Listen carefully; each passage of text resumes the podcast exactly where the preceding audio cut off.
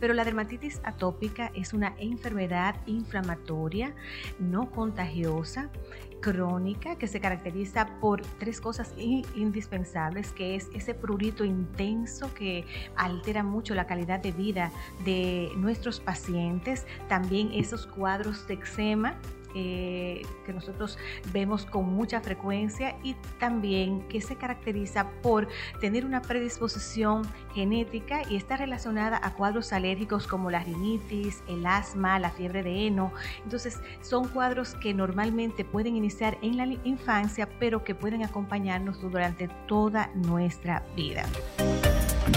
Vida Sana Podcast llega a ustedes gracias a Mexana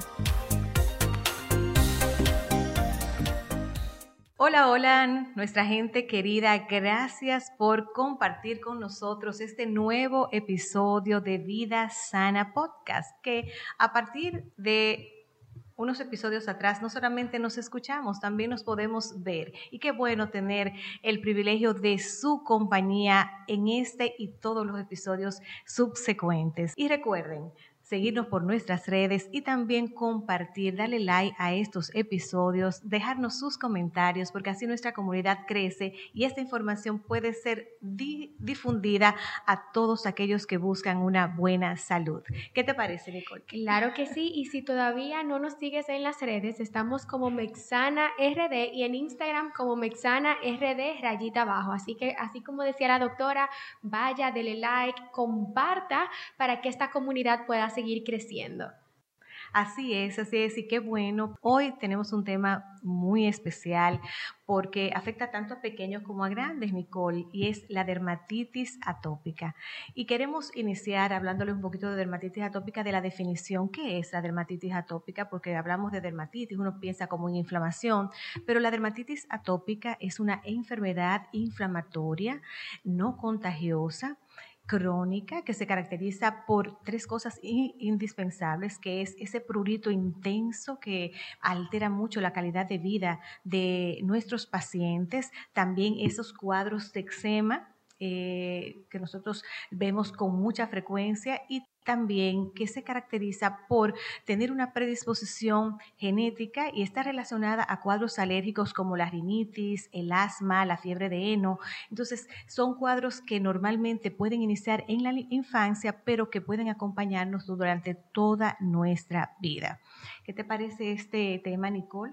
Me parece muy importante, doctora, e interesante y sobre todo porque tenemos la oportunidad de hablar de calidad de vida. Claro. Que es algo que llama mucho mi atención por el área en la cual ¿verdad? me desarrollo.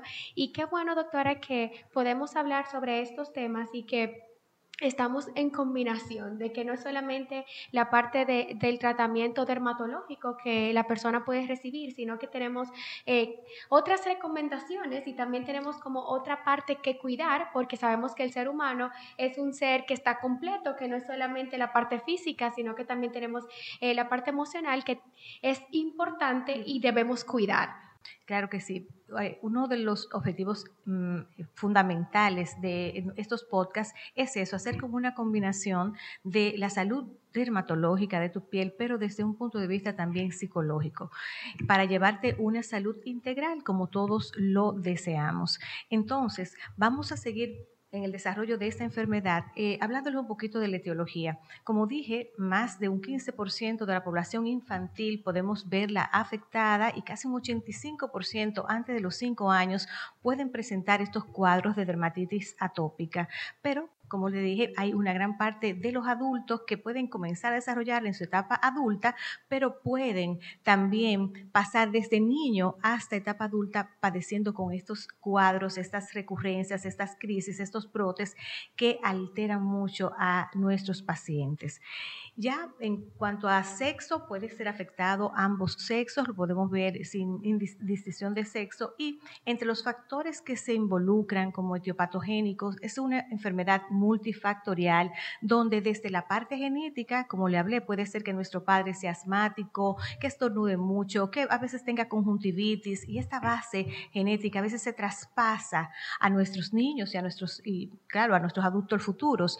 Y otra eh, condición importante es los factores inmunológicos que cada vez cobran mayor fuerza, mayor valor y otro de los factores es esa alteración en la barrera cutánea que le iremos desarrollando con el, según van pasando ya nuestras eh, intervenciones. Y el cuarto lugar son los factores ambientales. En estos pilares se sustenta la dermatitis atópica. Y si comenzamos a hablar de los factores genéticos, como dijimos, casi siempre hay algún factor genético que puede ser en los padres directos, pero también pueden ser indirectos, tíos, abuelos, que puedan estar relacionándose con estos cuadros. En segundo lugar, como le comentamos, están los factores inmunológicos. Se habla mucho de que las células T, sobre todo el eje TH2, donde se liberan muchas interleuquinas, va a hacer un efecto detonante o va a producir inflamación que vamos a ver manifestadas en estos niños con estas, estos cuadros de placas rojas que en el infante podemos ver lo que se pueden manifestar a nivel de su cara, donde vemos las mejillas muy rojitas, que respeta un área de aclaramiento en el área centrofacial, el cuello, las eh, eh, porciones extensoras de las extremidades. Y según también los niños van creciendo, podemos ver cuadros ya de áreas, por ejemplo, flexurales, que es muy típico, esos chiquitos que con el momento de calor vemos cómo se le irrita las áreas de los pliegues cubitales, los pliegues popliteos, el cuello, inclusive puede afectar también el cuero cabelludo. Y si vamos subiendo y vemos también cómo la edad va creciendo, vemos cómo estas lesiones pueden hacerse más severas, es decir, de agudas, subagudas y severas, pudiendo ver la piel gruesa, firme, muy liquinificada en el término dermatológico, vemos cómo esa piel se oscurece y un factor importante de estos pacientes es el intenso prurito, un prurito que puede inclusive quitarles el sueño, estos niños pierden su calidad de vida y también su relación con los otros compañeritos, con sus eh, congéneres más cercanos. Y por eso quiero que en este momento, Tincol, tal vez tú nos hables un poquito de qué siente un niño atópico o cualquier otro niño que tenga una enfermedad inflamatoria crónica como esta, que va por brotes y que puede ser eh, acompañarle casi durante toda su vida. Eh, qué bueno, doctora, que podemos hacer, como les decía ahorita, como eh, esta combinación. Y es importante destacar la parte que hablábamos al inicio, que tiene que ver con la calidad de vida. Y sabemos que la calidad de vida se ha convertido como en un interés en los últimos tiempos, no solamente en pacientes con esta patología, sino con cada una de las patologías que hemos tratado a lo largo de los diferentes episodios. Entonces, esto tiene que ver con el estado de salud de los pacientes y cómo ellos pueden expresar eh, lo que está ocurriendo y cómo pueden aliviar estos síntomas y mantener un funcionamiento vital, porque lamentablemente, por así decirlo, eh, a pesar de que tú tengas una condición eh, o una situación de salud, no quiere decir que la vida se detiene ahí, sino que tenemos que enfrentar y vamos a ver también cómo esto va a afectar a nivel emocional. Una de las primeras cosas que podemos encontrar o otras dimensiones como que son muy específicas que tienen que ver con esto está en la parte de problemas de conductas que están relacionados, eh, por ejemplo, con el sueño. Como ya usted decía, eh, estos niños pueden tener insomnio, pueden despertarse durante la noche o pueden tener dificultad para conciliarlo. Hay algo que nosotros trabajamos o una estrategia que trabajamos y tiene que ver con la higiene del sueño. La higiene del sueño, muy importante. sí, esto tiene diferentes pasos que tal vez por el tiempo no podemos detenernos, pero usted puede buscarlo y puede o puede acercarse a algún profesional de la salud que pueda eh, compartirle un poco más sobre esto y tiene que ver con ciertas eh, como ciertas características y, ciertos pasos que usted debe dar durante el tiempo para prepararse para dormir. Hay algunos puntos como no utilizar ningún aparato eh, tecnológico, electrónico por media hora antes, eh, cómo está condicionado el espacio donde usted va a dormir, que la temperatura esté adecuada, que esté oscuro, que si es necesario darle un masaje a la persona, si es necesario eh, tal vez no consumir cierto tipo de alimento que puedan alterar un poco la activa o que active al niño y demás. Entonces, esta es una de las primeras cosas que tenemos que tomar en cuenta. También está la parte conductual que no sé si lo he dicho anteriormente, pero las conductas tienen una relación muy cercana con el ambiente, con las consecuencias que la persona va a recibir. Una persona no se comporta porque sí, porque amaneció de esa manera, hoy amanecí de esta forma y por eso me voy a comportar así. No, las conductas tienen una función, tienen un fin. Entonces, este niño, eh, si tiene esta situación que es muy visible y también es incómoda a nivel... Eh, biológico, esto va a afectar sus emociones y por lo tanto usted puede ver un niño irritado, puede ver un niño activo constantemente Aquí, Nicole, es importante darnos cuenta de que a diferencia de otras alteraciones del sueño, aquí hay condiciones sobremanera, sobreexpresadas, porque este niño no duerme. Como habíamos hablado, hay una alteración dentro de los factores desencadenantes, hay una alteración de esa barrera cutánea. Recuerden que nuestra piel, como ya lo hemos comentado aquí, es nuestra película protectora, tiene lípidos, eh, tiene un nivel de hidratación, tiene un pH, tiene un microbioma, cuando en los atópicos todas estas condiciones se ven alteradas y al estar alteradas es como si los chiquitos fueran más propensos a tener infecciones, que lo vemos muy relacionado con infecciones, sobre todo con el estafilococo, con esas toxinas que produce el, estafilococo. También lo vemos más susceptibles a hacer dermatitis por contacto, a tener más posibilidades de irritaciones. Por eso hay que cuidar tanto esta piel. Uno de los factores que lo vamos a ver más adelante sobre el tratamiento es emolientes, buenos jabones, seleccionar la ropa que estos niños se van a aplicar, a, poner también. Hay ropas inclusive especiales, Nicole, ya es para, para ellos ir a la cama, para ir a dormir, para que no tengan acceso al rascado, porque recuérdense que toda enfermedad tiene comorbilidades y una de las comorbilidades más frecuentes de la dermatitis atópica son las infecciones secundarias, que lo vemos como el paciente se rasca y ya tiene alguna predisposición para infecciones, entonces el paciente rompe, fracciona más la barrera cutánea y lo hace más propenso a hacer infecciones. Entonces vemos cómo esto es de complicado y cómo tenemos que trabajar desde la, desde la parte estructural de cuidar esa piel para que no vengan entonces las demás consecuencias. Así es, doctora. Y estas, eh, entonces es aquí, y qué bueno que usted lo menciona, porque aquí vemos la importancia de tener el conocimiento de lo que tu niño está padeciendo para saber cómo vamos a ayudarlo y ampliar el equipo de, apoyo para este niño, que no solamente sean los padres, que es la profesora, que si los demás compañeros, aunque el niño sea pequeño, pero ustedes van a ver que hay o una cantidad de energía eh, o hay fatiga o tal vez hay un cansancio un cansancio constante con el niño por si tiene, por ejemplo, la dificultad con el sueño, que tenemos, podemos ver dos cosas y es que o un niño muy activo o un niño muy cansado. Normal, normalmente estos pacientes son muy hiperactivos, de verdad, el tener un chico atópico en nuestra consulta es tener como una dinamita. Esos son niños que no pueden estar en una silla tranquilos, que hay que cambiar de actividades constantemente, y los padres que nos están escuchando es bueno que conozcan esta psicología porque sabemos que es una enfermedad desgastante, tanto para el niño que la padece como también para el círculo familiar.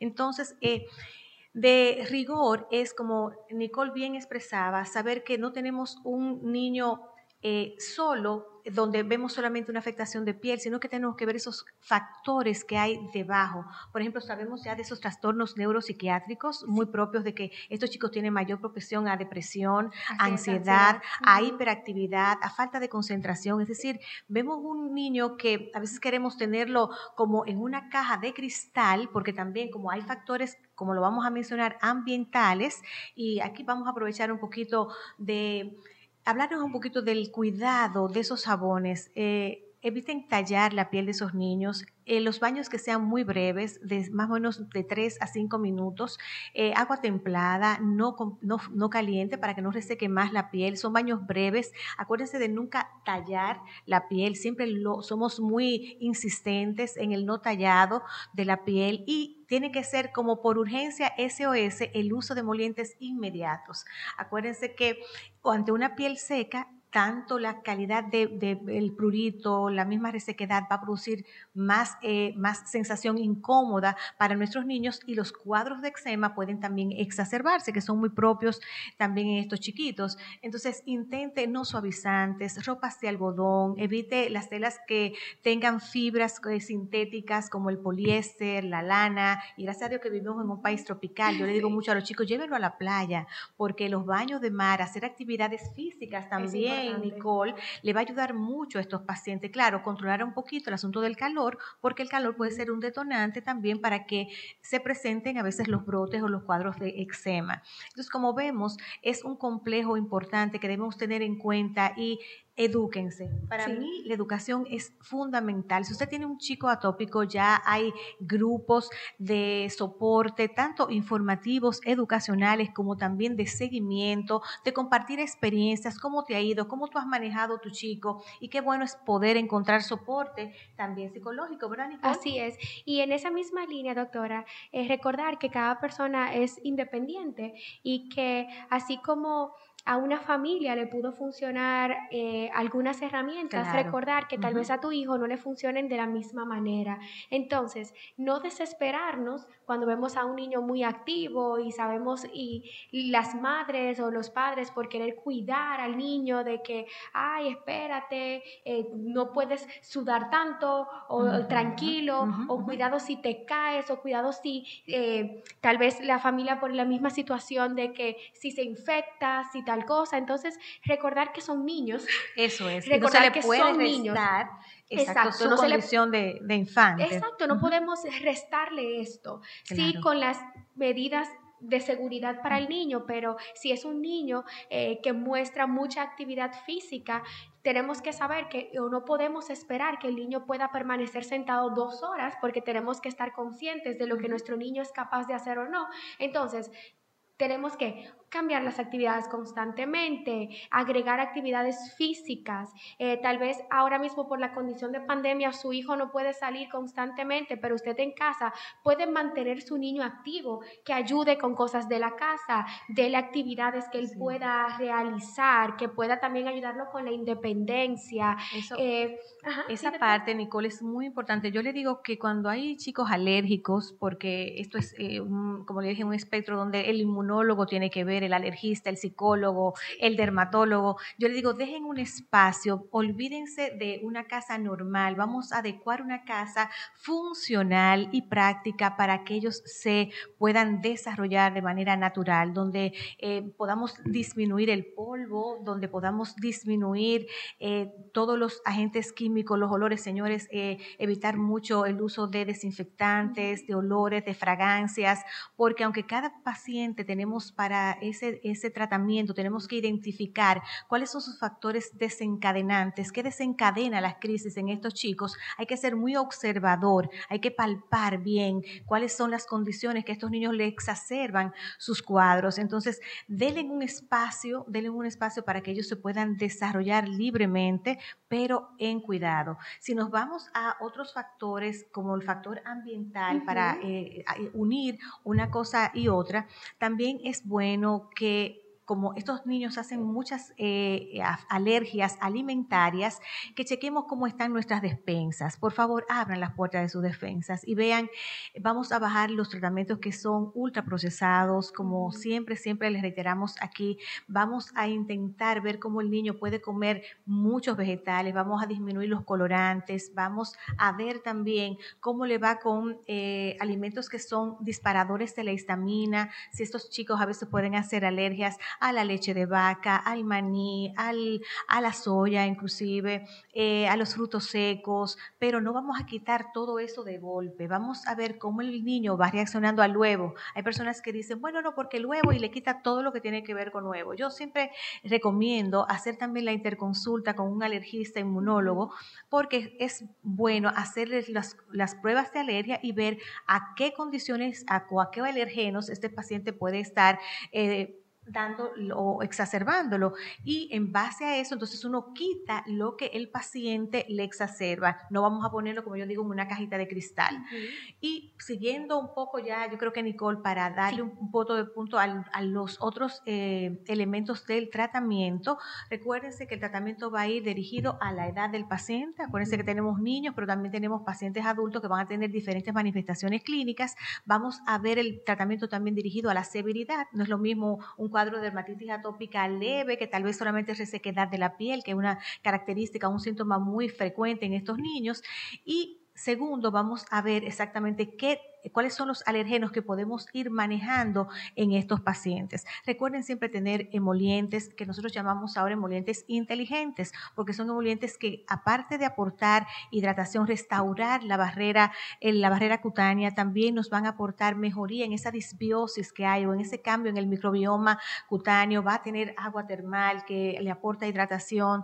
Hay pacientes que, por ejemplo, pueden tolerar mejor las urias, otros no, hay que darle eh, otros emolientes en base a veces de glicerol, la vaselina. Si usted no tiene nada que ponerle a su niño, vamos a ponerle vaselina. No tiene olor, no tiene fragancia, hace un efecto oclusivo, permite que haya menos evaporación del agua y a esto podemos agregarle, por ejemplo, medicamentos antiinflamatorios. Acuérdense que hay un proceso inflamatorio, vamos a agregarle esteroides, podemos agregarle inhibidores de la, de la calcinurina, pero todo esto va a ser siempre, recuérdense, manejado, supervisado por un especialista. Es importantísimo que ustedes tengan este conocimiento. A veces inclusive eh, con pediatras vemos que usan triple fórmulas. Nosotros somos más de utilizar medicamentos únicos en una sola forma, tal vez eh, con esteroides y antibióticos. Estos pacientes a veces se ven necesarios de utilizar antibióticos sistémicos, antibióticos tópicos, también antialérgicos o antihistamínicos para eh, controlar un poquito el picor y ya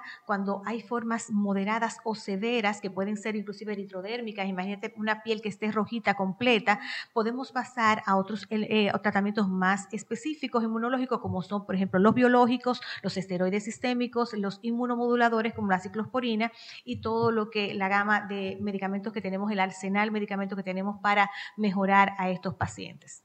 Así es, doctora, y entiendo que si hay alguna otra información que aquellos que nos escuchan quisieran obtener, sé que ahí están las redes que ustedes nos pueden contactar, pueden escribir eh, para poder responder esas preguntas y poder apoyarles eh, en la situación que ustedes pueden estar presentando. Así que entiendo, doctora, que ha sido un episodio de mucho provecho. De mucho provecho. Por el tiempo no podemos, hacemos cápsulas informativas, no podemos extendernos mucho, pero sí dejarles la inquietud, dejarle algunos elementos de conocimiento de la patología que eh, esperemos que sea de bien para ustedes.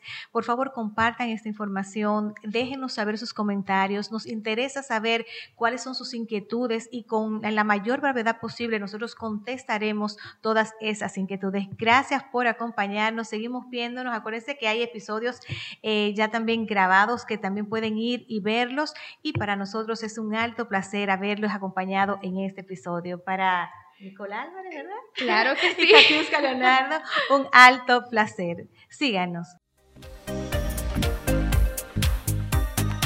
Vida Sana Podcast llegó a ustedes gracias a Mexana